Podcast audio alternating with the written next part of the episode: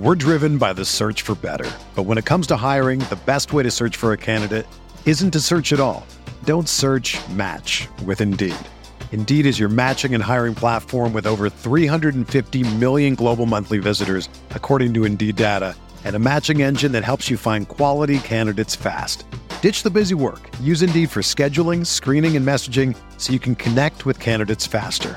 Leveraging over 140 million qualifications and preferences every day, Indeed's matching engine is constantly learning from your preferences, so the more you use Indeed, the better it gets. Join more than 3.5 million businesses worldwide that use Indeed to hire great talent fast. And listeners of this show will get a $75 sponsored job credit to get your jobs more visibility at Indeed.com slash BlueWire. Just go to Indeed.com slash BlueWire right now and support our show by saying that you heard about Indeed on this podcast. That's Indeed.com slash BlueWire. Terms and conditions apply. Need to hire? You need Indeed. This podcast episode is brought to you by Coors Light. These days, everything is go, go, go. It's nonstop hustle all the time. Work, friends, family expect you to be on 24 7. Well, sometimes you just need to reach for a Coors Light because it's made to chill. Coors Light is cold lagered, cold filtered, and cold packaged. It's as crisp and refreshing as the Colorado Rockies. It is literally made to chill. Coors Light is the one I choose when I need to unwind. So when you want to hit reset, reach for the beer that's made to chill. Get Coors Light in the new look delivered straight to your door with Drizly or Instacart. Celebrate responsibly. Coors Brewing Company, Golden, Colorado. Arteta! What a strike! What a screamer! Zola! And a fantastic goal!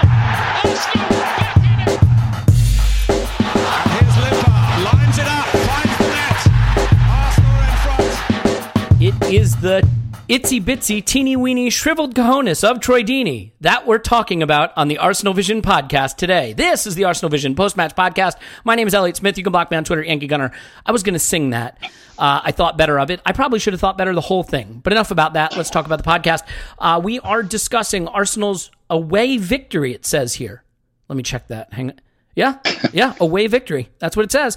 Uh, so we're going to discuss that. And we're going to discuss it with Tim. You can find him on Twitter at Stillberto. Hello, Tim. Hello there. And Andrew, you can find him on Twitter at Arsblog. Hello, Andrew.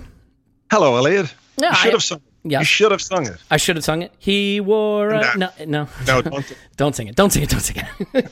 yeah, it would have been your fault.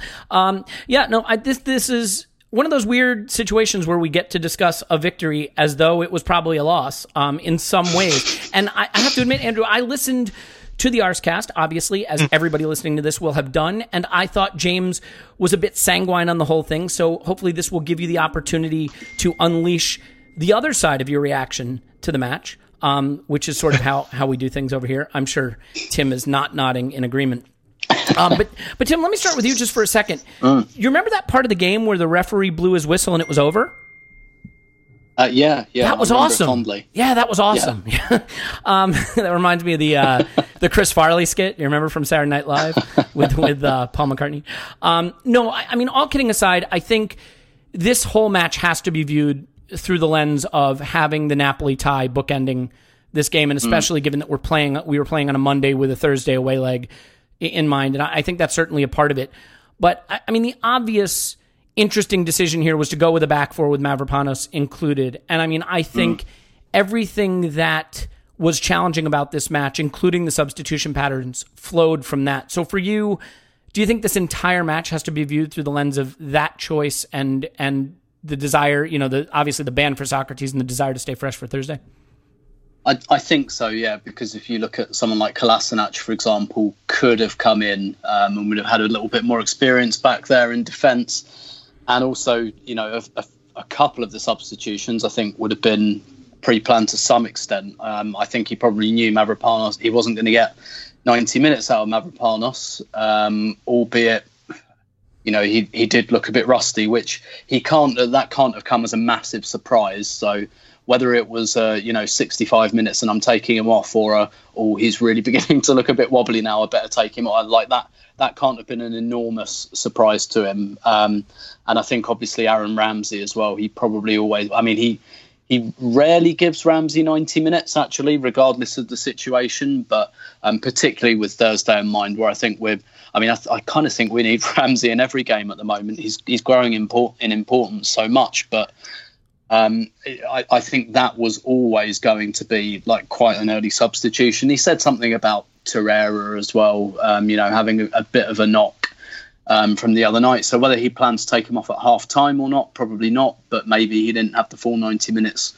uh, earmarked for him. So I think there was quite a lot going on. And to be honest, I don't think that's massively unusual for Emery. I said on the last podcast, I, I don't really look at um, his his selections as 11s anymore. I look at them more as 14s because I think there is an element of pre-planning um, to some of the substitutions and, and the way he likes to do things. But what was kind of weird about this game was I think one of his substitutions, which I'm sure we'll get onto, just came really, really out of left field, and I think completely destabilised the team at our most comfortable and threatening moment in the game.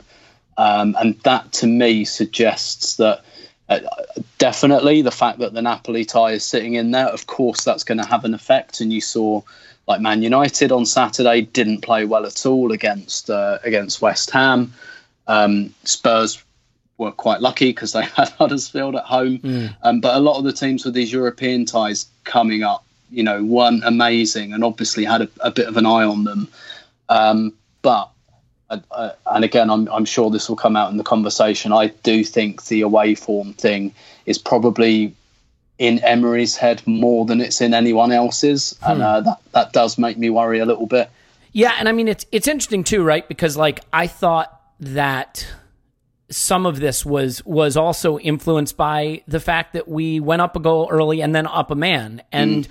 I imagine that Emery was probably planning for a really tough battle, keep it keep yeah. it as tight as we could early, you know, maybe try to win it late. And instead, he has a lead and a man advantage. And I'm not sure he totally knew how to react to that. I, I think no. similarly, well, because Tim, if I think about the Rennes game, the away leg, you know, we came out so dominantly there.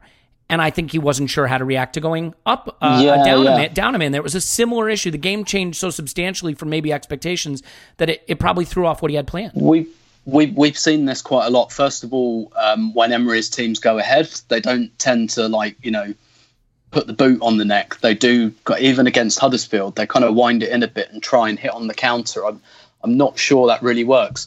What I thought was kind of happening um, in the first half was, uh, or at the end of the first half, I had a conversation with some friends at half time, and they were a bit like, you know, why aren't we going for them? Why aren't we like really pressing the advantage? And I kind of said, well, I, the way I read it is the Deeney sending off hasn't really changed anything for Watford. Mm-hmm. Certainly not defensively. They've still got their four midfielders and four centre halves, and they're still letting us have the ball, which was probably their game plan anyway. It just meant they carried a little less threat going forward. But other than that, nothing really changed.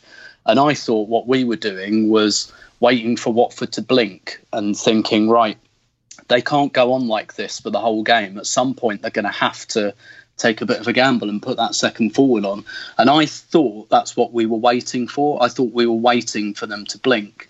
But the exact moment that they put them forward on, that was exactly when we made that really confusing substitution, which um, I don't know if the cameras picked this up inside the ground. The players, like a good minute after play had restarted, Koscielny was, you know, still talking to the bench. They didn't understand what was happening so I don't think that that was a scenario they were talked through. Um, I think that was probably a little bit off off the dome piece um, from Emery. but I, I also think you make an interesting point there. As part of my theory of why Arsenal suffer away from home is that Arsenal like the game to conform to a pattern throughout, and when the record skips a little bit, um, they can't really handle it. They can't handle a change in temperature um, in the game. And actually, that doesn't happen at home. Even if we go 1 0 down, it doesn't really change the pattern of the game. We still control it, and, and to all intents and purposes, it doesn't change. That doesn't happen away from home. And so, what tends to happen away from home is we look all right at nil nil, but once either team scores, we look and, and it creates like a frisson in the game. We look we look quite suspect, and Mm. I think kind of what happened here was that that crease in the pattern of the game all happened in the first five minutes, and I think you're right. We didn't know how to handle it. Yeah, you know what's interesting too. I, th- this is something that I, I had to double check it, and I didn't because I'm uh, not thorough or detail oriented. Uh, but I read that we are we have won every game following a Europa League tie, um, and that Chelsea have not won any. Um, and and I think that that is you know telling because that, that's really tricky. The one thing you're always told is that the Europa League spikes your domestic season. Um, now, admittedly, we had the extra day this time because it was on a Monday, but you, you know we expended a lot of energy and had to rotate pretty heavily for this game as a result of it and Sokratis' ban. And you know, I, I think we have to give credit where it's due for getting results on the back of Europa League ties. We we know from Champions League experience, heavy sigh, um, that that that was just as difficult. So, Andrew, you know, one thing that uh, you know I, I feel very strongly influenced this game is the back four he chose. Now he picked a back four at Spurs and that worked really well and I'm sure you know he looked at how the back three performance shaped up against Everton and that informed some of his decision. I don't think he necessarily had the personnel to choose from against Watford to even go with a back three for the whole game if he wanted to. But hmm. I, I think a really underrated part of this story is he played Mustafi at right back, which is a very, very, very conservative selection in terms of our attacking play. Um, and I think it really impacted Mkhitaryan's ability to get into the match too, because he just didn't have that supply line. Um, you know, and we missed Kolasinac on the left because Nacho Monreal, who I like and have a lot of time for, is getting up there. And I, I think we would agree that Kolasinac is is more of an, an attacking force. So you had more conservative fullbacks. And I think Emery may have made the Mustafi selection with the Mavropanos start in mind. The idea that a, a more experienced, albeit uh, man wearing clown shoes, central defender in Mustafi could help urge or, or uh, nudge Mavropanos through the match a little better than young Ainsley Maitland Niles. You know, if you have a Maitland Niles and Mavropanos right side of your defense, that, that that could be really challenging. So, I mean, do you think that maybe the selection of two fullbacks who are have played a lot as center backs and one who is a center back and their lack of attacking impetus was also maybe a part of why you know we looked a little bit different in the way we built play Maybe. I think uh, that's a good point. You know, when he picked Mavropanos, I was a bit surprised, but he sandwiched him between two experienced players. Um, Koscielny to his left uh, is the captain, and, and Mustafi to the right, who is obviously a very experienced player, uh, regardless of what, what kind of shoes he's wearing. Um, you know, it, it worked well enough playing Mustafi at right back against Spurs, and I thought we were very good in that game. Um, I'm not necessarily sure that it was just the fullbacks that was the problem. I think Tim hits on a really interesting point where he says, as soon as the needle skips, we're, we're not great. We're not good improvisers under Unai Emery. And, you know, we can talk about Arsene Wenger and the way that his team set up, but there was an element of improvisation to the way that we played that was often uh, present in our performances that isn't necessarily there with Emery because we know he's this pragmatic coach. He's very uh, regimented. Uh, you know, he practices these drills and and wants his team to play in a certain way. So when all of a sudden we don't have to play exactly that way, I'm not sure we know how, how to cope with it. I, I think the sending off really had a strange effect on us because we'd just gone ahead. I wonder what we would have been like if we hadn't just scored when the sending off happened um, because we wouldn't have had anything to rest on. You know, we would have we would have seen it as a chance to really turn the screw a bit on Watford. Instead, we had this goal advantage. It was a strange goal. We were everyone was just kind of coming to terms with that, and then we go up a man. And I think it's not so much that we took our foot off the pedal, but there was no need to put our foot back on the pedal, if you like. Uh, and it wasn't a surprise to me when he changed things at at half time. So I think it was more of. Um, an attitude thing rather than than a, a personnel issue. I do take your point about you know Mustafi and Monreal don't give you as much going forward as Kolasinac and and Maitland Niles, albeit when they play as as wing backs rather than rather than fullbacks. Um, so to to sum up, I I think it might have been a factor, but I don't think it was the main reason why we were so poor in that first half and. And and throughout second, I mean, I think Tim hit on the main thing in the second half was was the weird change, which uh, took the momentum from the performance that we'd had uh, uh, just after the break. Yeah, and I, I, presume you're you're talking about obviously the the uh, Guendouzi for for Mavropanos yeah. switch. Yeah. Well, before we get to that, and it ties into what you're saying about not improvising as well under Emery, but I think you know Emery's football. We we've joked about it, and it's become sort of like a meme at this point. The idea that get it to the wingbacks for you know crosses and cutbacks into the box. But yeah. the reason it's kind of become a meme is because it, there is a, a bit of truth to it, and so I think when you shut down that supply, the the wide supply, you know the players that suffer are the wide forwards like Mkhitaryan I, I, thought was particularly absent in this game. And while I don't think he was particularly great when he was on the ball in the first half, in particular when he was playing with Mustafi the, the most, the longest period of time where we were playing with that formation, he had like, you know, a dozen, 15 touches, something like that. He just found it really hard to get into the game. And I, you know, we are not a team that really emphasizes midfield possession. You know, under Arsene Wenger, we had 60, 65% possession and we'd have, you know, two midfielders make 100 passes in a game like this, or even three. You know, Ozil, Ramsey, and, and Torreira would have all had, you know, uh, 100 passes in this game, or Xhaka I, sh- I should say. But, mm. like, we're, we're just not built to play that way. And so I, I thought that, you know, with two fullbacks that didn't add that supply, it, it didn't really give us a, a, a, way to dominate the game. And one thing that I did want to ask you about because I listened to the Arscast obviously, and and you know Emery said after the game that he made the Torreira switch because of the environment that Torreira was feeling a little pain, but the environment of the game was against him.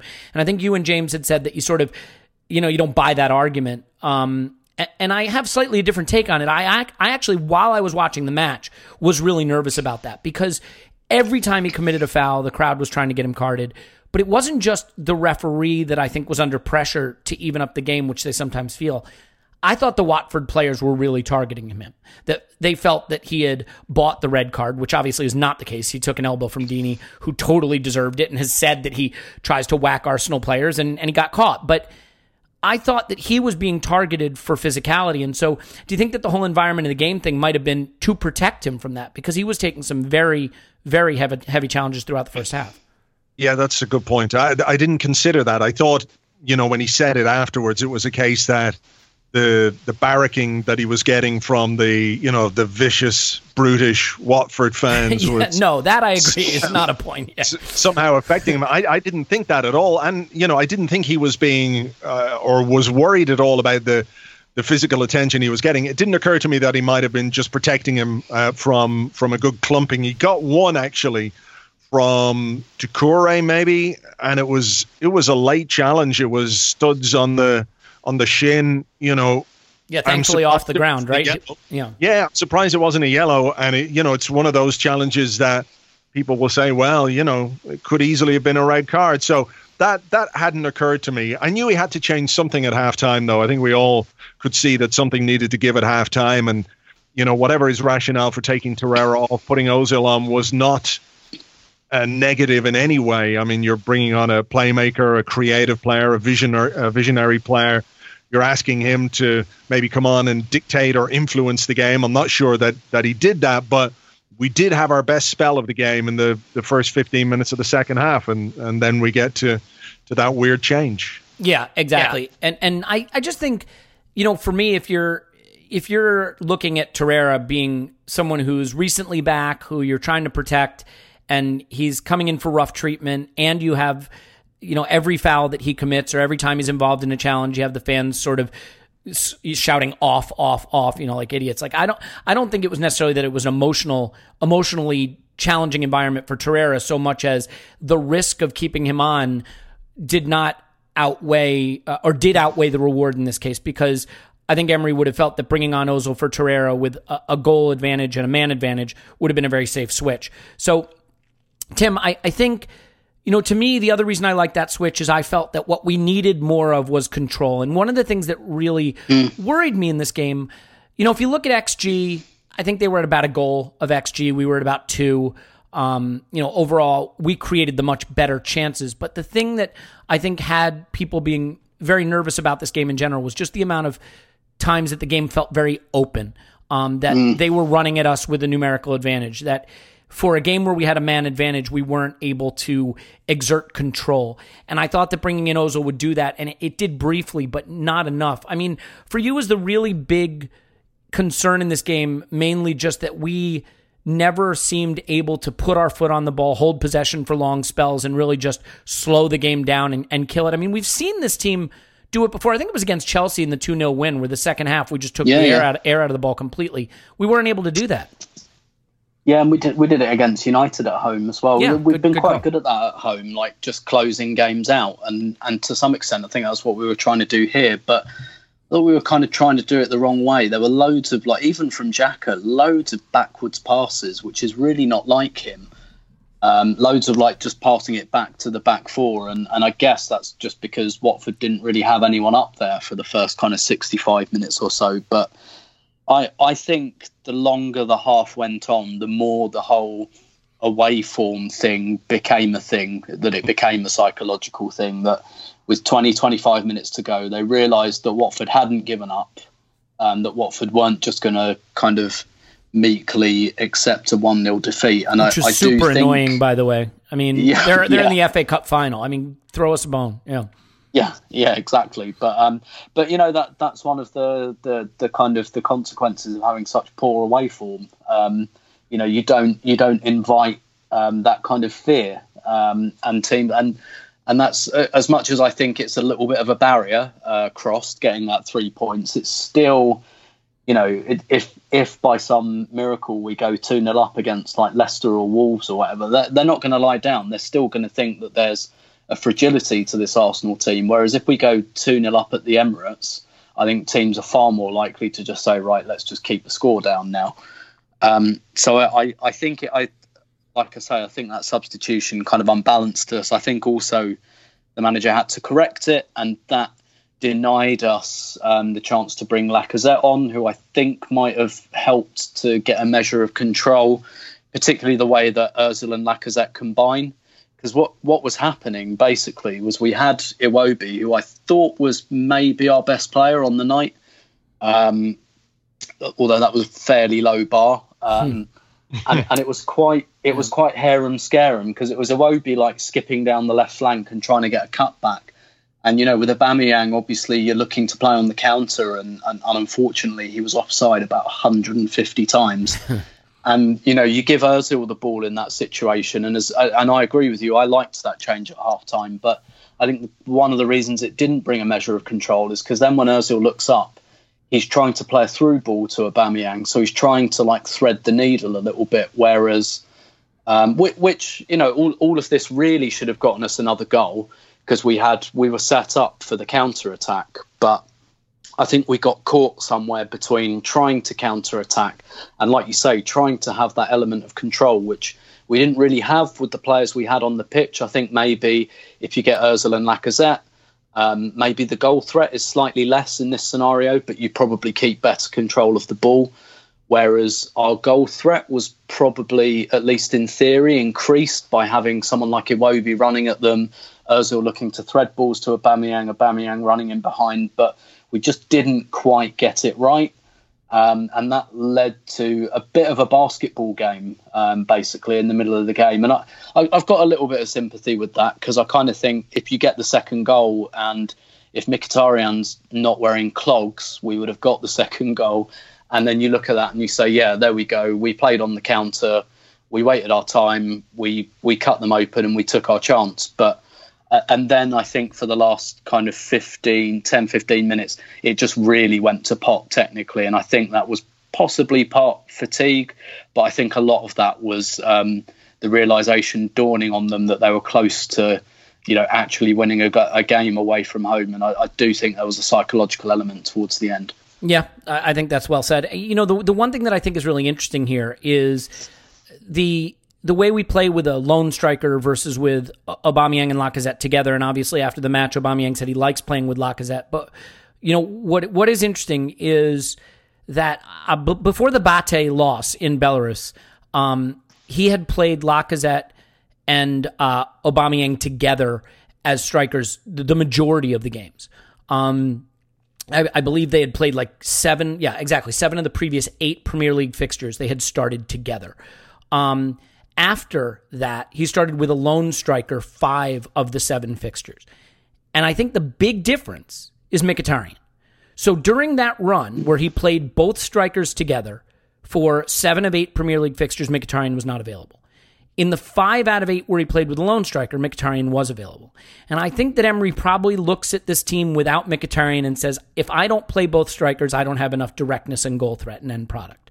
Um, in Mkhitaryan, Mkhitaryan, however you want to say it, who cares? You know, say it's your it's your life. Say the names the way you want to say them. Um, I think with Mkhitaryan, he he feels that he has that extra end product and directness, and and prior to the Everton game, that had been the case. Uh, you know, he had Yeah. been among our best in terms of xG ninety, XA ninety, goals assists since he'd come back from injury. In this game, I thought he was poor as he was Yeah. in the Everton game, and I think that lack of influence was a big, big part of why the attack didn't fire. So Yeah. yeah, go yeah. Tim. And he, he well, Mkhitaryan in many ways sums this team up. Um, he, he reminds me a bit of Kolasinac in that we've got a lot of quite inconsistent players, and Mkhitaryan's one of them. Um, his ceiling's very high, but he can have some stinkers as well, and there doesn't seem to be any pattern as to why. I, just say I, I think uh, Michael Cox made a really, really good point in his um, match report, where I think we've been playing up a lot of the positives of having Lacazette and Aubameyang, and rightly so. But he was saying actually that this the one of the consequences of kind of rotating either playing them together or playing one or the other is that the team never actually adjusts to its focal point because we chop and change every game and I, I think that's a really a, a really well made point. and I, I do think that in the second half maybe that played into things a little bit. They did you know the team didn't quite appreciate that they were playing with Aubameyang who's not a controlling player. They were playing with a, a counter-attacking striker and and we haven't really settled into that pattern. Yeah, I think I think there's a lot of truth to that, and it, it is interesting to some extent that when Mkhitaryan starts, it's usually with Aubameyang up front, and I, I think that Emery probably sees there being a partnership dating back to Dortmund, and you know he he believes that there's a relationship between the two of them, but in general. I I just don't think that the front three were on the same wavelength. And, and Andrew, you know, one of the things that has become a feature of debating any Arsenal team, but this one in particular, is you know people have players that they love or hate, there are always going to be some polarizing figures. And one of them is Iwobi. Um, I, think you see Iwobi, you see an Iwobi performance depending on which part of the game you focus on. If you focus on involvement, activity, influence, I think you're going to be really impressed with Iwobi. If you focus on the end of any involvement he has, I think that's where you can be frustrated by Iwobi. And I thought this was a quintessential sort of um, Schrodinger's Iwobi game because uh, he was our best player in many ways in terms of his involvement uh, and and his ability to to carry the ball into the final third and create chances and opportunities. I also thought he was uh, not as clinical as he should have been with some of those opportunities. Obviously, the one that sticks out is the drive he had early in the game where he carried the ball all the way into the final third. I think it was a four on two for Arsenal, and he wound up holding the ball too long, so he had to shoot. Um, my frustration with this Arsenal team is I think there are just too many attacks that break down for us because we don't turn dangerous situations into really good shooting opportunities. I, I think Iwobi, Kolasinac are, are both a little bit guilty of that. So for you with Iwobi, I mean, where are you on the spectrum of being impressed by his involvement versus frustrated with what he does when he gets in the final third? Um, I can see both sides of this. You know, there was a real range of opinion when it came to Iwobi's performance. I'm just watching this break again here, the one where he ended up taking the shot. I'm not. I mean, I'm just looking at it again. It's just not decisive enough, is it? Yeah, it's not decisive enough, but I don't think there's anything really 100% on for him in terms of a pass. For a second, there's a pass to uh, to Torreira maybe inside him, and then maybe there's a pass to Ramsey outside him. So I'm not sure it was quite as clear cut as as we would have liked it to be. In the end, he got a shot on target, and and that's fair enough. I absolutely take the point that he is somebody whose end product could do with improving. You know, I, I think that really does frustrate people. Um, and then when you tell people after the game, you know, he created seven chances for us on the night. Um, they're taken aback a little bit by how much he's involved, and obviously the one that he set up for Mkhitaryan, which should have been a goal in, in the second half, that was the the one that stands out in everybody's mind. Uh, you know, I, I like that he he gets involved, and I like that he tries to make things happen, and particularly in the first half when there wasn't a lot going on from an attacking point of view uh, for Arsenal. He seemed to be the one guy who was looking to make things happen and didn't often have maybe the right support to, uh, you know, to find the passes. And then you ask the question, well, you know, if he did, would he be able to find those passes anyway? So that's kind of where I am with him. I I, I see a lot of strengths to his game, but I think we're at a point now with him where it feels like he needs to take a bit of a step forward when he's in the opposition final third because I think his awareness is better, his strength is better, the way he holds the ball up, particularly with his back to goal, is better. He gives us a bit of an outlet, a physical outlet at times, which we don't have a great deal of in this team. You know, without um, your old pal Giroud, you know, we don't have somebody who we can hit a long ball to really. I, I loved him as a plan B. yeah, no, no, no, fine. I, I, I'm only winding you up, really. But, Yeah, you know, that, that's an element of Iwobi's game that I think he's made progress in.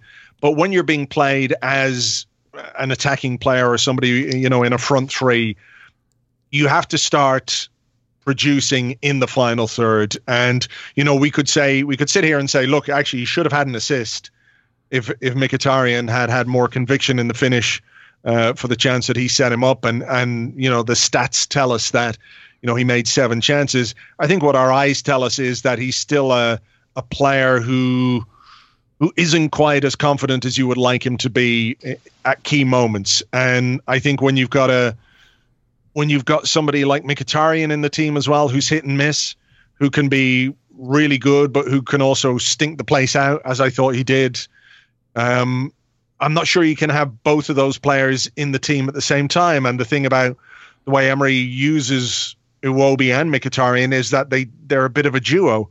Uh, he tends to take, uh, pick them both together. So there's no margin for error when Iwobi can't produce and Mkhitaryan is is playing the way he plays. Yeah. Do you know what? I go ahead. Yeah. I I just interject on Iwobi because I, I think I'm probably someone who's more in the pro Iwobi camp, but I think I'll be able to evaluate him better when we have another player like that. Because I think his importance is possibly inflated by the fact that we hmm. really, really need more players like him. And whether he is quite of the vintage that we require, I think personally I'll be able to make a better judgment when we perhaps get one or two more guys who don't mind trying to beat a man and and kind of taking the game to opponents at the moment. I think probably his importance is outsized by the fact that he's the only player like that we have, and we desperately need more of them. Yeah. And and look, he's an academy player, and you want to root for those kind of players. I, I think the only thing that is difficult for me is is he still a young player? I mean, he's played a lot of first team football. He's you know he's had no shortage of opportunity and experience. I think at this stage of his career, because Tim, you've always berated me in the past, um, as as many people do, uh, but in this particular case, about the idea that finishing tends to come a little later in in a player's Yeah. development, and that what they do in front of goal comes a little bit later. And I fully take you on, on your point that that that is the case. I guess what I'm saying is, do any of us believe there is a prolific goal scorer or prolific end product player in Iwobi just waiting to Probably burst not. out? I, I don't. Probably I don't think we see but it- signs of that, right? it, it also depends on what we want him to be and what kind of system he's playing in. Uh, the thing is, as well, play, players can be really, really useful without being outstanding, depending on how the team is set up. So, The Um, Darren Fletcher type player. uh, You know, I'm not I- saying Bobby is Darren Fletcher, but No. a guy that does a great job, you know, week in, week out, and can be I an was- important part of a squad uh, throughout a yeah, season, yeah. Well, actually, first player. the the advan- the um the example I was going to use was Jesse Lingard. Now Jesse Yeah. Lingard is not an outstanding footballer, but in certain Great scenarios, dancer, though. he yeah. yeah. Uh, in certain scenarios, he's very valuable to the way that Man United set up, particularly if they're playing on the counter. He's not a brilliant footballer. You wouldn't like. I can't really list his qualities, to be honest with you. I can't say, oh, he's got a great right foot or he's a great passer, he, in certain scenarios, he is a really valuable player for them without being a superstar. And, and maybe Iwobi will become that type of player. Maybe you won't. We we don't really know yet. So he he might not be a prodigy um, of any sort. I, the, the the kind of example I, I guess I always use is Thomas Rosicky, who who's a, a really good footballer, not an elite world class footballer, but a good footballer and one that was actually really, really valuable to Arsenal. Again, because he was kind of the only player of his type, and again, that kind of outsized his um, his contribution. I think, and I'm not saying he's not talented. He was very talented, but mm. his contribution outsized his talent because he was what Arsenal needed. Yeah, I feel the same way about Thierry Henry. Um, Can I just uh, make a point on Iwobi? I mean, I yeah, think sure. I, am uh, I'd be really happy if Iwobi was part of our squad for the next two or three or five seasons, whatever it is. I mean, I think there's a good enough player in there. You know, he's played nearly 150 games now for Arsenal, and you know, you you say, can we consider him a young player at 22? I think he is still young, but he's an established first team player yes. now, and that maybe changes the expectations.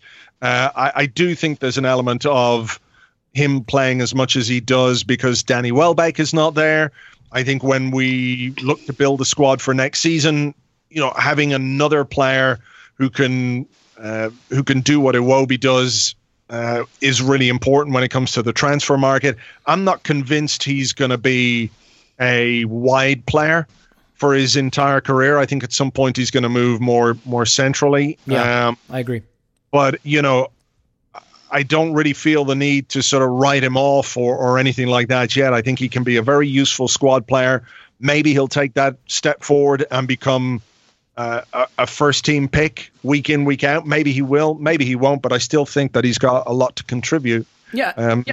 To, I, to, this club. I don't, you know, the, the problem is these, these debates become so binary, right? I mean, he's, mm. he's class or he's shit. And that's, that's just not what it has to be. I think the point is if I said to anyone, we're going to go out and buy a really supremely talented goal scoring wide forward this summer.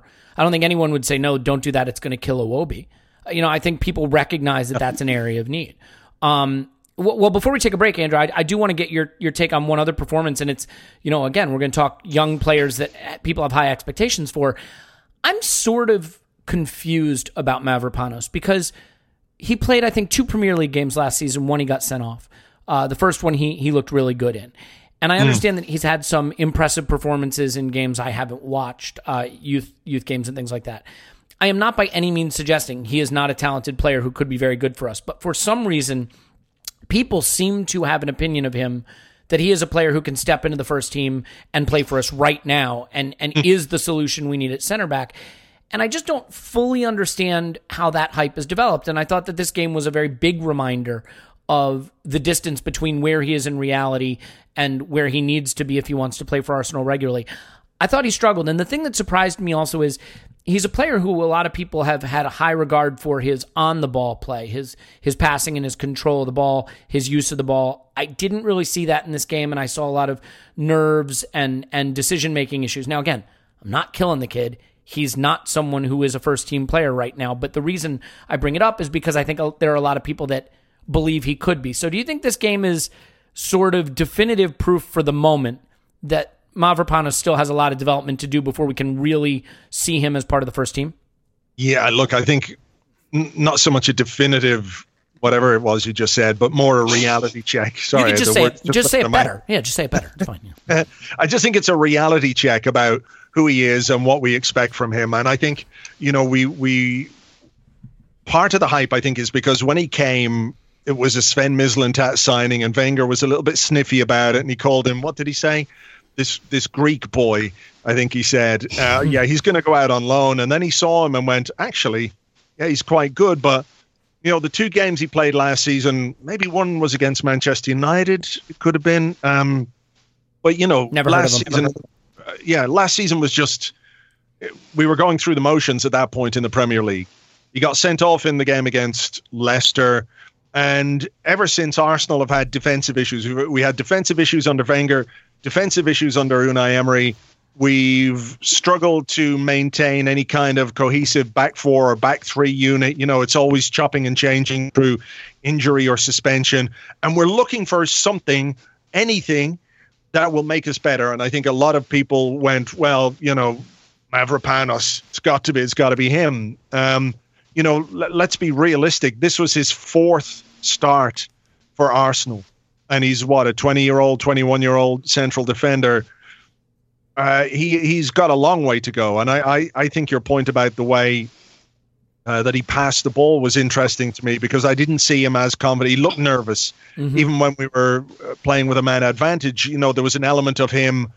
I think he was kind of deferring a little bit too much to the players uh, either side of him. You know, Mustafi and, and who I know were there to nurse him through the game, but. Um, you know, with the ball, I'm, I'm not sure he was quite as as good as we we would have hoped.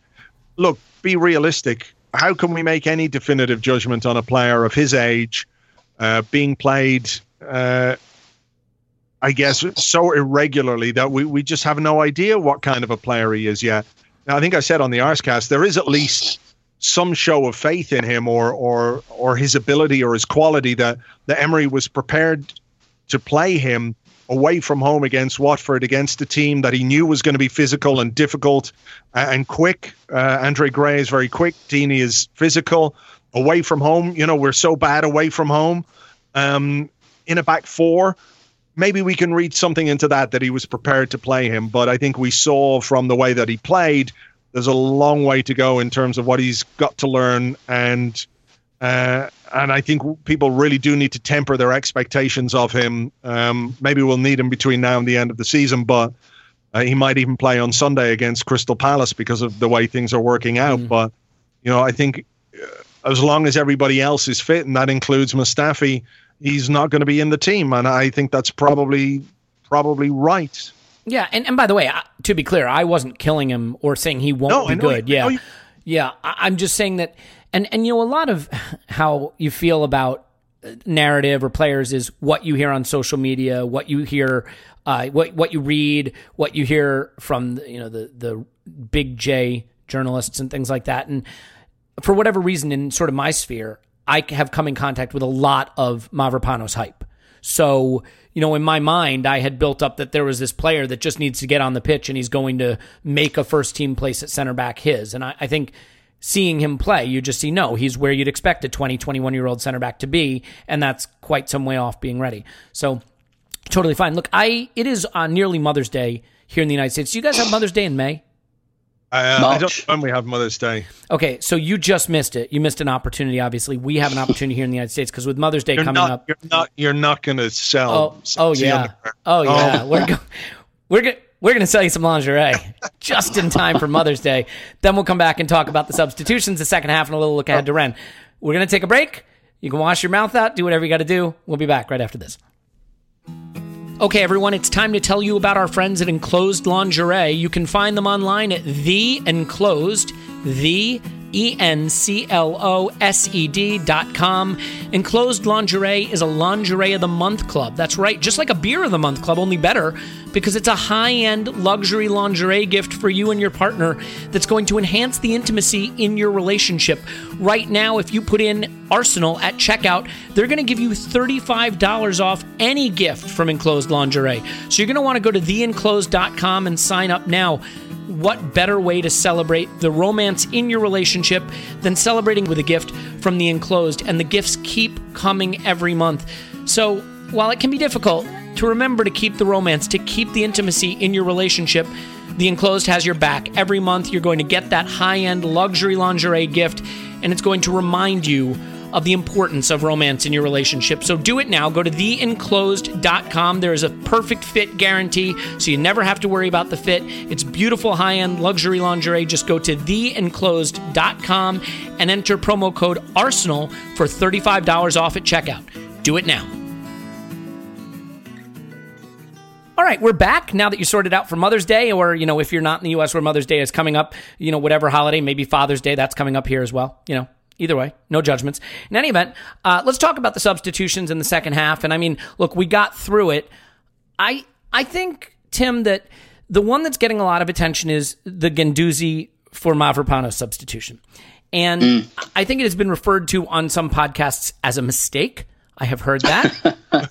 Uh, I, I don't necessarily disagree with that, but I have sort of an interesting theory about it. The first is, I think Mavropanos had to come off.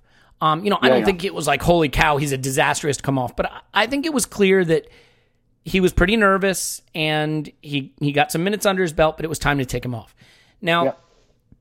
what the manager decided to do was to say, okay, I'm going to go with the Mustafi, Koscielny, Nacho Monreal back three. In principle, I don't see that as being off the wall weird. I mean, if he had started with that, I don't think anyone would have thought that was weird. If Kolasinac and Maitland Niles had been the wingbacks in that. So he brings on Guendouzi and goes to a back three of three players that should be able to play in the back three. The issue then is he had Mkhitaryan and Iwobi as the wingbacks, which obviously was a very weird change, and I'm not sure the players coped with it well. I also thought it was interesting against Napoli when Elneny came on. Guendouzi looked pissed. He looked unhappy. He and Ozil had a little chat. Guendouzi looked like he was sucking on lemons. He's been in and out of the team a little bit lately, and maybe Emery thought, you know, we need a little more control. He adds that for us. I got to get Mavropanos out and switch to the back three, and this is a chance for me to get Guendouzi on the pitch. So I think there may have been a lot of factors there that Yeah. that led him to make this choice. But in and of itself, using Iwobi and Mkhitaryan as wingbacks when you have the extra man, you know, he may have felt that the three. He even said it after the game. I thought that the three central defenders would give us enough control, and it didn't. And he made the change. So can we at least defend it as not? I mean, it was wrong, and he fixed it. Yeah, But yeah. it- it's not totally off the wall to think that that back three can work. I mean, he, if he had started with it, we wouldn't have batted Yeah. an eyelash. Yeah, yeah. I, d- I don't think um, the the back three was the issue, and and the really kind of contrary thing about the substitution is I think you're totally right. Mavropanos had to come off, and like I said at the outset, there there must have been some expectation that he wasn't going to finish in 90 minutes. And actually, Guendouzi I thought played really well when he came on, um, and I think he did. You know, he was one of the players who was who looked to be trying to give us that bit of control Totally that we were agree. Yep. lacking. Um, yeah, the issue was the wing backs, not least because Iwobi was was being st- the whole game was stationed really, really high up, um, really high up the pitch. And I don't know if they highlighted this on uh, on Sky or any transmission you were watching, but for the first time, we we left three players up from Watford's corners. Um, we left Aubameyang, Iwobi, and Mkhitaryan up on the halfway line, which I've never seen us do before. Um, so I'll be I'll be interested to see if we do that again, or whether that's just something they identified with Watford, whether they felt they were susceptible, or whether they just thought it was a bit of a way of clearing out the penalty area because they're because they carry a threat from set pieces. I'm not sure, but um, like Mkhitaryan, what was really weird was as wing backs they were completely lopsided because Mkhitaryan just went to right back as far as I could see. He was in line with the central midfielders, but Iwobi didn't really drop to wing back. He was still playing as a winger, so it was really and you know Iwobi was on Emery's side as well, so it, it was really I thought it was quite odd. And like I said, the the players didn't get it at all. They were they, they were all like motioning to the bench and um, I think bless him, Guendouzi's English is possibly not quite good enough yet to really relay a detailed tactical instruction um, from the manager because they, they were all kind of looking over, looking very puzzled. So it, it was kind of a weird substitution in that you're right, Mavropanos I think had to come off. Putting Guendouzi on wasn't a bad idea and he played well, but yeah, d- doing that with wingback, I, I think like just putting Kolasinac or Maitland Niles on would have made Well, quite a lot this is what I was going to ask. If he had just done the Guendouzi and Maitland Niles subs in reverse, we wouldn't be Yeah. having this conversation, right? If it Yeah, had been indeed, Maitland Niles for Mavropanos and then Guendouzi for Ramsey, we wouldn't be having the conversation. Yeah. Um, and I think he had both of those substitutions in mind and just made them in a very weird order. And Mm. so, Andrew, one of the things that I think is very interesting, I have this sort of working theory based entirely on uh, my gut uh, and not you know anything else. My brain, although my gut may be more accurate than the latter, but the the working theory is that I think Emery has become increasingly uh, aggressive with his substitutions as the season has worn on. That he has erred on the side of more attacking substitutions to try to hold points and win games um, than defensive ones, and and I like it because I think in general what he's maybe realized is getting the extra goal is the best defense for us. That you know, trying to hold on to a one 0 is not a good strategy. And I, I, I think that maybe with the Guendouzi from Mavropanos substitution, he thought I can still go for it and get that second goal that makes the point safe. It didn't work. And to his credit, he corrected it. He got Maitland Niles on pretty quickly after for Ramsey, and that uh, you know I don't want to say it settled things right down because it never really did, but it worked better. Um, but for you, I mean, do you think that the sub he made and the, the substitution patterns in general from Emery have become increasingly attack oriented and, and aggressive as the season's worn on? Um, I'd actually have to go back and look at the the changes that he's made, and I'm not sure I agree with with you guys about Mavropanos. You thought I- he could have stayed think- on? Yeah, and I I don't think that you pick a center half with the idea of only playing him for 60 minutes. I just don't see that as part of a strategy, you know? You can think about changes in the final third, or you can think about changes in midfield, maybe to give you more control. But I, I find it very hard to imagine that he picked Mavropanos and was only going to play him for an hour, See, oh, oh, particularly. can, I, can I just interject for one second? I don't personally think it was planned. I think he looked like he was struggling and had sure. ha- had to be replaced. So I think he yeah. made a quick decision after an incident when Mavropanos made a bit of a mistake, a, Yeah. a misjudgment, and I think he made his decision based on that. Um, it, it's just that um, you know he was never going to play Ramsey for ninety minutes, yeah. so I think maybe he got a little bit frightened by, by what Mavropanos had, had done and and sought to correct that and he got it wrong. And I think maybe you're right. You know, if the changes had been made the other way, there wouldn't be the same discussion or the same talking point. But you know, it did kind of kill our momentum a bit, and we had made a couple of really good chances in those first 15 minutes. And as Tim said earlier in the show, it denied us the opportunity to bring on, um, to bring on Lacazette, who I think would have caused Watford a lot more problems. I don't think we would have been quite as worried about the final half an hour if we'd had Lacazette on, because I think most of the game would have been played in their final third. We'd have pushed them way, way back. As it was, you know, I thought there was an element of of caution really to the Guendouzi from Mavropanos um, substitution. I think that instilled a little bit of doubt within the team. Uh, Tim saying, you know, that they weren't quite sure exactly what was going on. In fairness, he did correct it and we were better. But at a key moment in the game, the change that he made put us on the back foot a bit. So I'm not sure it, it, it could be seen as a an attacking substitution or one that was designed to get us another goal. I think it was it was sort of born out of fear of what might happen to Mavropanos. I think you know if it were me and and uh, you know obviously it's not uh, up to It's a me. shame. I think It's just I, it's, it's a good job, let me tell you. uh, uh, uh, I I think I would have left Mavropanos on because you know he was, um, he was not necessarily playing that well, but you know we were playing against ten men. I think he had two experienced defenders beside him to to help him through it, and if we'd had asserted more control, you know, in our own game, then we would have left him uh, less exposed. So. I think that's where I am with that. Yeah, and it's not that I disagree. I mean, look, I I like snap judgments more than most, and my snap judgment was like, oh boy, Mavropanos is really struggling in this game, and I didn't think he was really struggling. I just think he had a couple of moments where his his rawness shone through, and I think that's what informed Emery's decision.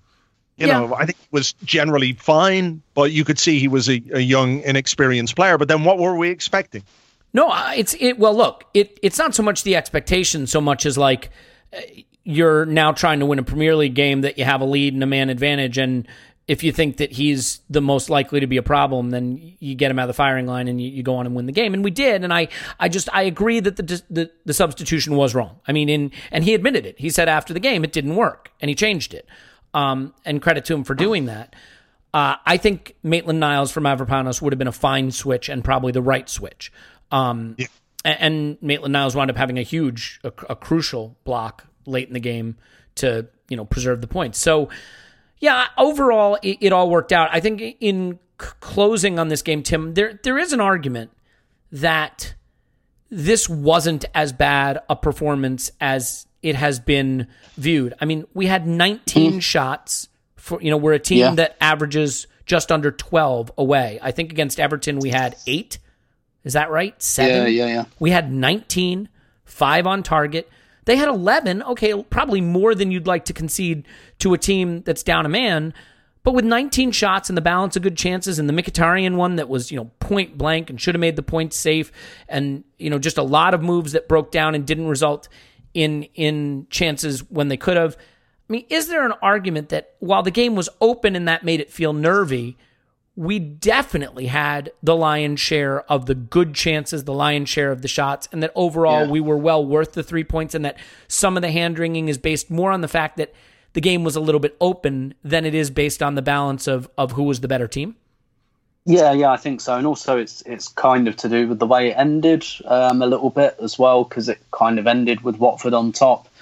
Um, I, I think what you've pointed out there is the the thing that Emery's been battling with all season. Do we have more control over the game and fewer shots, or do we increase our offensive potential and have less control over the game? This is this is the thing he's been wrestling with all season when he doesn't know whether to play a number 10 or whether to have like three central midfielders um, or whether to have three at the back or four at the back. And he's just kind of wrestling with this balance at the moment. And this, this game brought a little bit of that out. Um, I, I would say that, um, it, yeah, it, it probably was a slightly better performance. And also the fact that, you know, the away form is such a thing. I think in isolation, you'd say a Monday night away at Watford, who are, I think, eighth in the Premier League, going really well. They've just got to a cup final, uh, winding, you know, the winds behind them and all of that. And we've got a big game in Naples on Thursday night, and we've gone and we've taken a 1 0, and it wasn't pretty, but we took it. And, and I think if our away form was normal, um, we might take it a little bit more in isolation. But you know, it's like we were talking about after the Everton game, weren't we? How how difficult is it to separate the away form thing from the performance? Because Everton could just have been a bad day.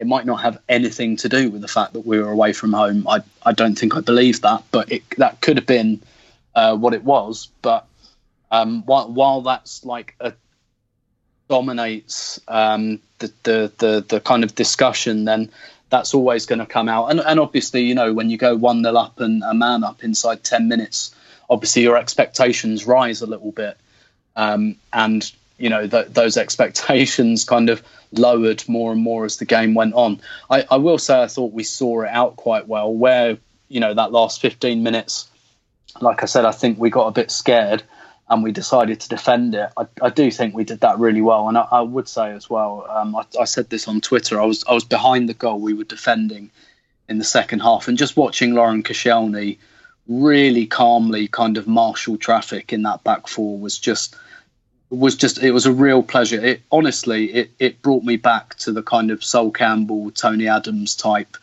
Um, and you know, I, again, he he didn't make enough obvious interventions. I think maybe for it to have really come out on camera. But I was just watching him, and he was just you know really calm, point, pointing but not shouting. You know, just kind of right, you go there. Yep, this is coming over here. You go there. And every time Watford got a free kick, we put the defensive line really, really high. And that was obviously something we did on purpose. And, and I don't think Watford really threatened from set pieces either because from the corners, like I said, we had three up, and when they kept getting those free kicks towards the end, we had the defensive line really, really nice and high. So Leno had loads of space, and he didn't have, you know, Troy Deeney wasn't on the pitch, but he didn't have like loads of elbows in his face when he was coming for the ball. And I, I thought, um, as much as this game was a bit chaotic, I thought defensively we we really controlled it, and I and I really think that that was that was down. You know, almost entirely to Laurent Koscielny. I, I do think Mustafi actually played quite well um, as well. Particularly, he was good in the air, but I, I, I kind of, I, I can't help but worry because I just think the two most important players in our team at the moment are Koscielny and Ramsey, and one of them is definitely going, and we don't know how much football we're going to get out of the out of the other one um, next season. So.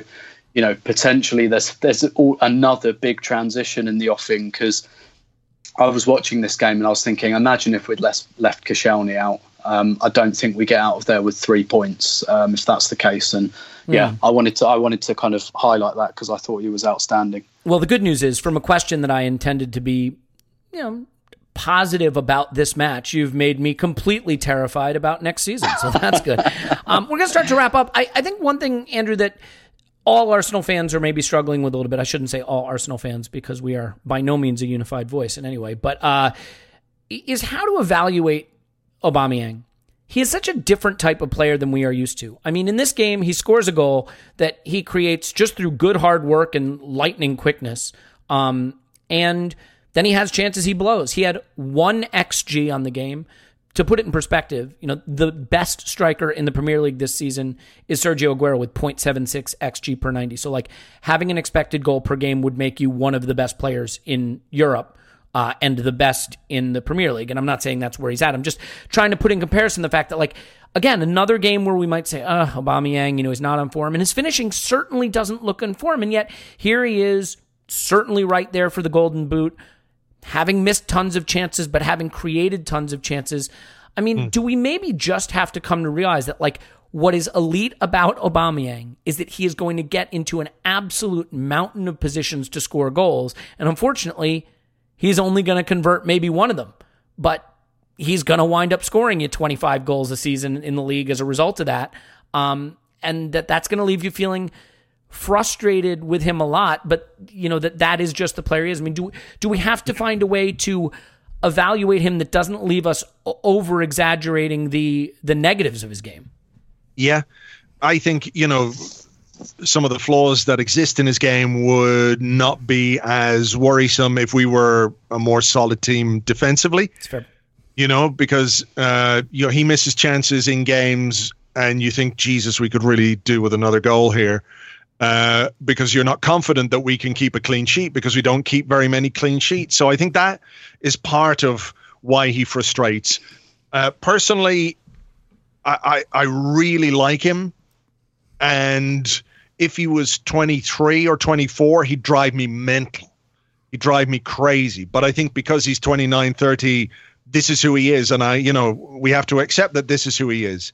He's going to score you a load of goals. He's going to miss a load of chances and that's that's where we are with him. You know, I don't think at this point he is a leopard whose spots are going to change or his game is not really going to change in any significant way. But as you say, you know, look at the look at the scoring charts. He's in the scrap for the Golden Boot in the Premier League. He scores a lot of goals, and I think he deserves a lot of credit for the goal he scored the other night. You know, we we talk about his movement, and we talk about maybe this season where he's scoring more goals from outside the box than he he did certainly in the last couple of years with Dortmund. You know, there's there's been things that he's doing for us uh, this season that that he hasn't really done in the past. So it's not like he hasn't changed or adapted in some ways but I think he deserves a lot of credit just for the hard work that he puts in. He really does put in a shift. The goal came because he closed down the fullback, he forced the fullback inside, he closed down the goalkeeper. You know, he, he used his pace. Um, is maybe the quickest I've seen him move. You know, we, we've we've uh, all heard about how how fast he is, but you know, I was maybe when he arrived expecting somebody a little bit faster. Um, which isn't to say he's slow or anything like that, but well, you what's know, weird is don't you hear that in the foot races and training he like he like is the fastest player in the Yeah. squad. It just but, But you're right, it he- doesn't look that way on the pitch all the time. I think he's I think he's really quick over 5, 10, 15 yards and you know on a longer stretch that's not where he's at his quickest. I think that was evident in the goal that he scored.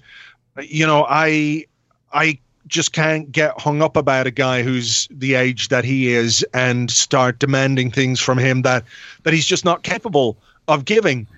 And if we have a goal scorer who might end up with what 25 30 goals this season and he misses a load of chances it is frustrating but it's great to have that player in the team um Where would so- we be without those goals? I mean, right? I mean, if, if you have a player who's more clinical but scores seven goals fewer a season, are you Yeah. better off? you know, Yeah, I mean, like that's it. I just don't see the point in in going crazy at him. I think he's a really good character as well. I like his um, I like his attitude. I like what he obviously brings to the training ground and to the to the team spirit. I think those are important things. We can't really measure them, of course, but I think he is just overwhelmingly a positive character. Um, and he's not somebody who, if he misses a chance, lets his head go down you know, he will just keep going. I mean, uh, he's clearly used to it himself. You know, he's living it. So, um, he is somebody who I understand why he frustrates people. I understand it. You know, there's sometimes where he misses a chance, and you think, how can you be a guy who scores as many goals as you do, and you miss that? How? How can you do that? I just don't get it. But it is what it is, and um, I, I feel like if we are going to achieve what we want to achieve this season in terms of finishing in the top four or or winning the Europa League, that he is a guy who's made a big contribution to that so far and will definitely make a big contribution between now and the end of the season. Yeah, and some of Can I- yeah, yeah, please come back with it. I was just gonna gonna add really really quickly to that. I think also he works really bloody hard. Um, I think he he chases down, he chases defenders down. Quite often plays out of position, doesn't complain. I, I think um, I think his work rate's really underrated, and, and I'd just say, kind of in conclusion, you don't have to choose between Lacazette and Aubameyang. We have both of them. You don't have to keep choosing between them or feel compelled to have a favourite or Yeah. to say which one you'd rather sell. We have both of them, and they both have lots of great qualities. They're good friends. They both work their asses off. It's brilliant. Don't feel you have to choose, please. It's driving me mental. Yeah, and we don't want that. Um, I, I think, I, I think it's true. And, and look, I mean, look at the chance Ramsey missed from the penalty spot against Napoli. Right, players miss those chances. The problem with Aubameyang is he gets so many bloody chances that, like, you know, he doesn't miss one good one. He misses three good ones and puts one away. But do you remember the chance he he made a really quick burst to the near post? in behind the defense. Uh, low cross came in and he somehow managed to blast yeah, it yeah. over the bar. My first reaction is, oh my God, he's missed another sitter. When I watched it back on replay, it's such tremendous movement to get to the spot. And you know, once you get there, you expect him to finish. But it, it is it is such an interesting duality that he has that his movement and his f- explosive first step and his instinct in the box for where to be is so good, and it. it it's because of that that he winds up getting so many chances and he winds up missing so many, and it, it, it just can frustrate. And I totally understand it, but I think we are obviously much better off. I, I don't know if I've mentioned this, but Giroud's best ever goal scoring season in the league was 16 goals. So you know something to think about. All right, so we'll we'll wrap up maybe with just a little look forward. Oh, one quick word, and we don't have to comment on this, but I think it's worth it. I, I think uh, just another reminder uh, that we may have sort of hit the lottery a little bit with Bernd Leno. Um, another great uh, performance. You know, I, I don't think we need to go over the top with him, but he has been very, very important. And you know, as was said on the Arsecast, when you look at what was spent on Kepa and Alisson, I think Kepa's been terrible, but Alisson has been quite good. Ederson, very good, but Leno has been a player of the season candidate for us. And Yep. given, given what we spent on him, you love to see that because it's, you know, if you can get a decent goalkeeper without having to spend striker money on him, that's that's how you can build a good team. So, Come back, Sven. yeah, and well, don't joke. That don't get me started. Yeah, I'm gonna go on a rant. Um, so so let's just look ahead really quickly. I mean, this is a very very important three points, regardless of how we got there and, and how you feel about it, because I think it puts us in a position now where if we win two home games and one away game, I think we'll be top four. Um, I think that would do it. I think we need Chelsea to lose at United. And if they do that, then I think we're definitely home free. But everybody can look at their spreadsheets and figure that out on their own. Let's let's just talk quickly about the Napoli game. Andrew, um, how do you think he'll set up for it? And what are your expectations? Uh, I think he'll go with the, you know, back to the back three. I think he will play Koscielny. Sokratis can obviously come back in as well. Um, we'll see Maitland Niles and Kolasinac come back in. Ramsey, I think, will play. Torreira and Xhaka will play. Lacazette should play. I, I think he's, I think he's going to set up pretty much as he did in in uh, the last uh, the last home game. Um, You do, so, but do you think Aubameyang and Lacazette will start? no, Okay. I don't think so. I, I have a feeling he might play play Ozil, um, which is maybe surprising away from home. But I just I I just have a Like a support striker off Lacazette with Ramsey at 10? yeah maybe so maybe so. And I think you know we we have every right to be worried because we're away from home and away from home in the Europa League. We've lost to Bate, we've lost to Rennes. But you know, one goal in this game means they have to score four times. So, you know, I think it would be foolish to just sit back. Um, it's hard to resist that temptation when you've got a two-goal lead. But I would be very surprised if he went ultra conservative for this. I think he he knows or has come to the realization that if we're you know if we're strong in any part of the pitch, it's the final third. We've got lots of goal threat, lots of quality there. Napoli didn't look great defensively, and I do think that he's had a look at Napoli now, and I think that played a part in the team selection against Watford. He really wanted his two wing backs fresh. you know, he rested them both, and you know, had he not needed to correct that error, maybe he wouldn't have brought Maitland Niles on at all. So I think he's looking at targeting um, Napoli down the wings with his wing backs and looking for Ramsey to get in the box, Lacazette to get in the box, uh, maybe Ozil or, or somebody else to be in there as well. So I think he's he's gonna have a little bit of a go at them. Um, obviously, we we we don't want to concede early or anything like that, but I don't see it as uh, as one of those games where we look at the lineup and think, oh, he's just going to try and sit and, and see out a two goal lead. I, I, just, you know, if we do that, I think we're in trouble. You think we get through? I think we. Get- I am actually quite confident that we will because I think we'll score a goal. I think he has to play Aubameyang in this game.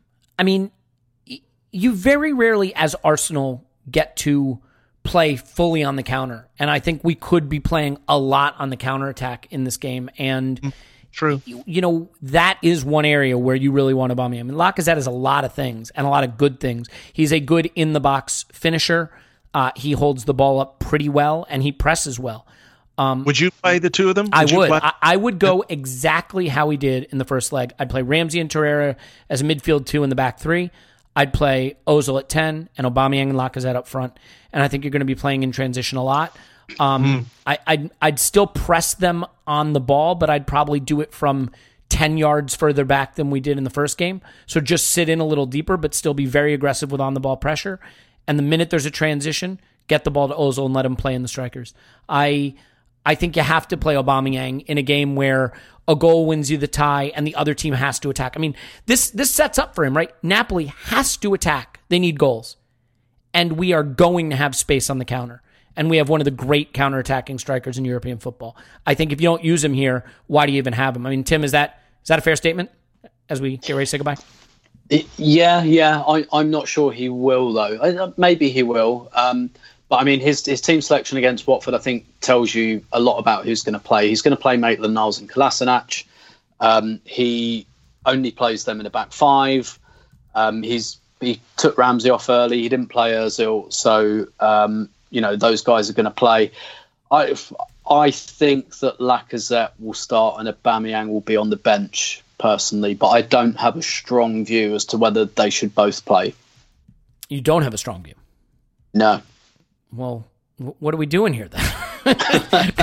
I'll, I'll, have a strong view afterwards. That is the best way to do it. Uh, yeah. And in hindsight, but I don't have one now. Do you think we'll get through? Yes. Okay. I um I could easily see this being 2 0 Napoli after about 30 minutes, but I still think we'll get through.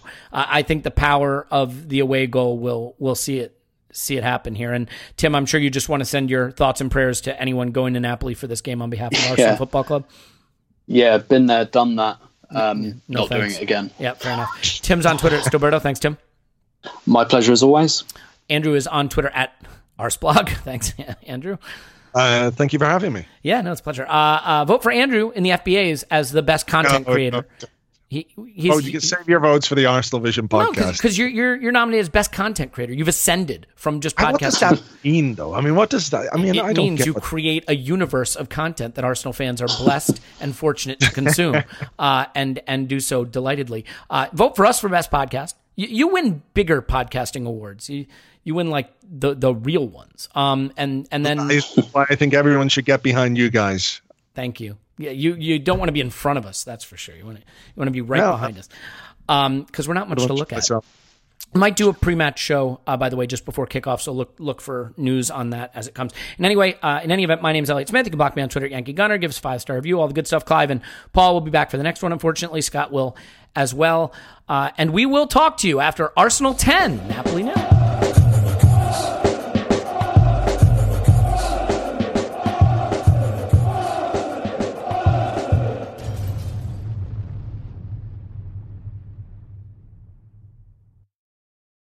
Everyone is talking about magnesium. It's all you hear about. But why? What do we know about magnesium? Well, magnesium is the number one mineral that 75% of Americans are deficient in. If you are a woman over 35, magnesium will help you rediscover balance, energy, and vitality. Magnesium supports more than 300 enzymatic reactions in your body, including those involved in hormonal balance. From functional medicine doctors to mental well-being and female hormone experts, we all know that magnesium is the one mineral to improve all aspects of well-being and health. But which one? Magnesium Breakthrough from Bioptimizers, the trusted choice recommended by leading experts with seven best absorbed forms of magnesium to ensure your body receives the support it needs for overall well-being. Go to bioptimizers.com slash balance today and use code BALANCE10 for 10% off. Support your journey to wellness at B-I-O-P-T-I-M-I-Z-E-R-S dot com forward slash balance.